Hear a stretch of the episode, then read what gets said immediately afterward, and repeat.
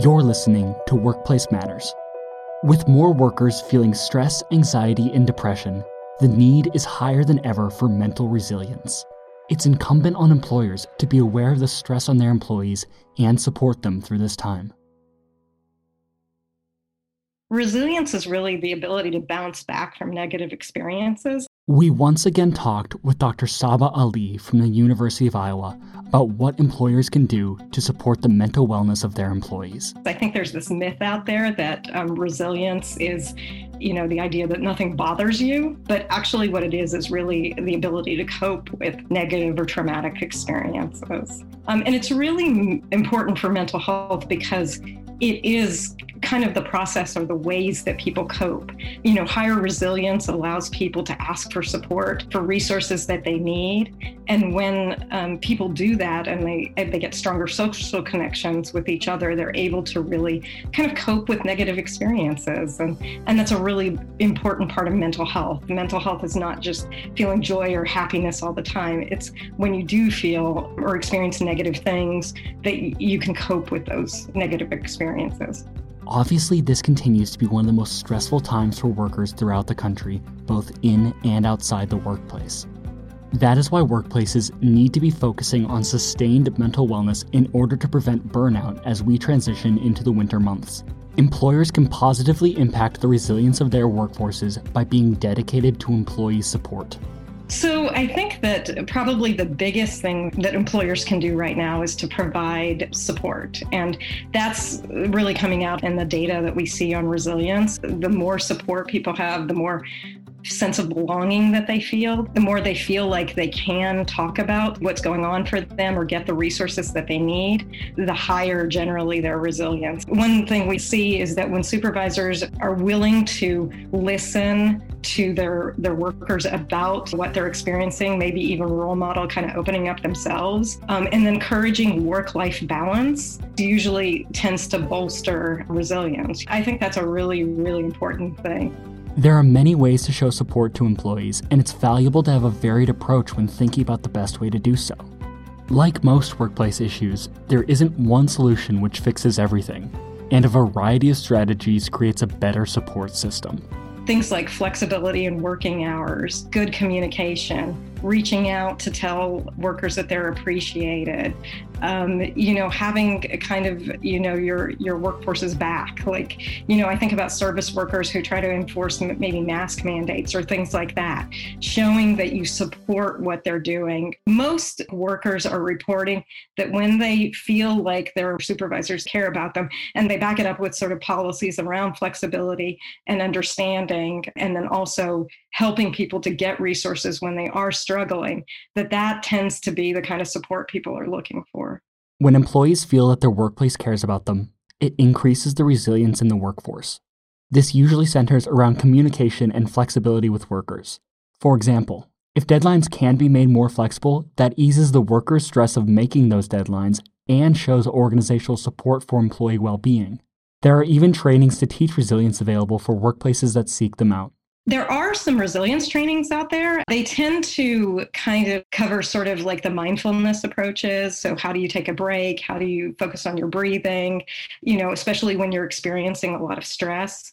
They focus on sort of like how do you connect to the networks that you need to connect to. I think that there are a lot of skill building kinds of things around mindfulness, making sure you feel connected. How do you set appropriate goals for yourself um, so you're not completely feeling overwhelmed by work? When we look at different types of work, when we get sort of nitpicky about it, you know, obviously there are some people who maybe have more resilience to begin with who go into working in an ER, dealing with trauma all the time. They may already have higher levels of optimism or higher levels of resilience. I think it's really important to help them still keep building those skills and feeling supported to continue to feel resilient and to prevent burnout. The needs of a remote worker could be vastly different from the needs of an in person worker, and the needs of an employee of color could be different from the needs of a white worker. It's important to try and understand employees' needs on an individual level and really tailor support in the most effective way.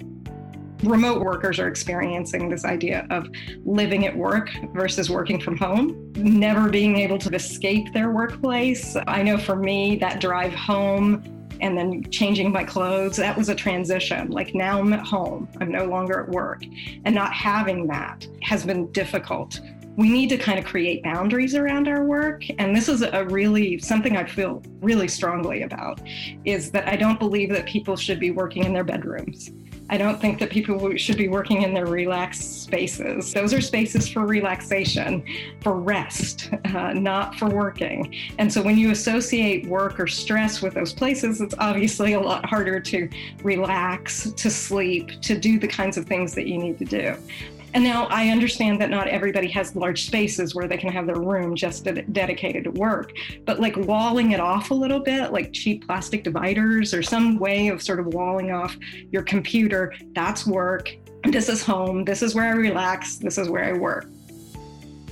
University of Chicago's Human Capital and Economic Opportunity Global Working Group did a study recently where they looked at 5,000 workers across the social class spectrum, across different racial groups as well. And what they found was that Black and Latinx Americans are actually reporting more resilience and optimism than white Americans are. And that holds up regardless of income category, and especially kind of true between low income white Americans as compared to to low income Black Americans. And I think that that can be surprising to some people. It was surprising to me.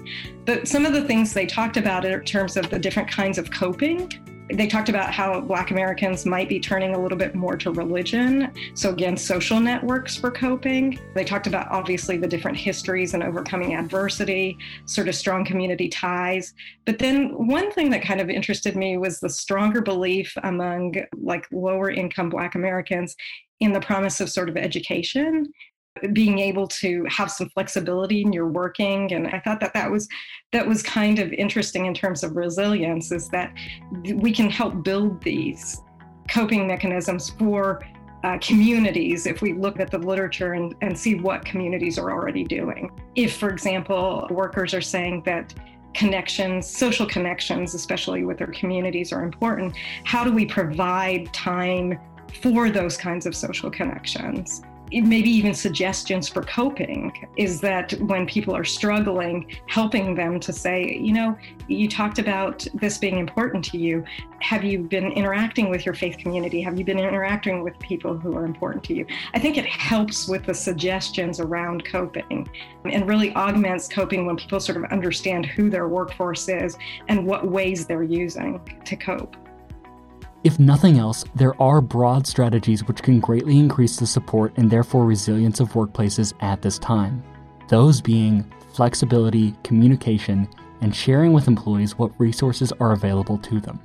Understanding that there might be essential functions that need to get done, but where can you be flexible with your workers, especially for people who may have young children or care for dependent adults or something like that? I think good communication, um, again, role modeling, making sure that people feel a sense of belonging, it, you know, thanking people, it goes a long way, just appreciating what they do. So I think providing these are the resources you might be able to use is really helpful to people. And I think it has more meaning when it comes from somebody who they trust and respect or who you know they feel like may have some authority over them. Resilience does not happen without a sustained effort. When a workplace makes it a point to be supporting employees, the overall resilience increases. When those efforts continue for prolonged amounts of time, it becomes ingrained in workplace culture, and it has numerous benefits on stress, burnout, fatigue, depression, absenteeism, and productivity. And it goes back to that idea of resilience. It's the ability to cope with negative experiences. So when there is a crisis and people feel supported, there already is an existing culture of support, then people tend to fare better within those kinds of experiences. So I think it's always just maintaining that culture of support. And support doesn't mean you're emailing the person every day to check in on them. I think it's creating the idea that the person doesn't feel like they have to hide hide what's going on for them. Or that they do know that there's resources available to them and that employers are willing to be flexible for them to, to reach out to those resources. You create a culture where people feel part of something they feel supported. They don't worry about losing their job if they're experiencing a crisis. They know that they may be able to take that flexible time off. I think that constant communication helps to create that work culture that does translate into mental wellness over time. Workplace Matters is supported by the National Institute for Occupational Safety and Health. To listen to more podcasts, view our ongoing video series, or for more information about us, visit healthierworkforcecenter.org. Thank you.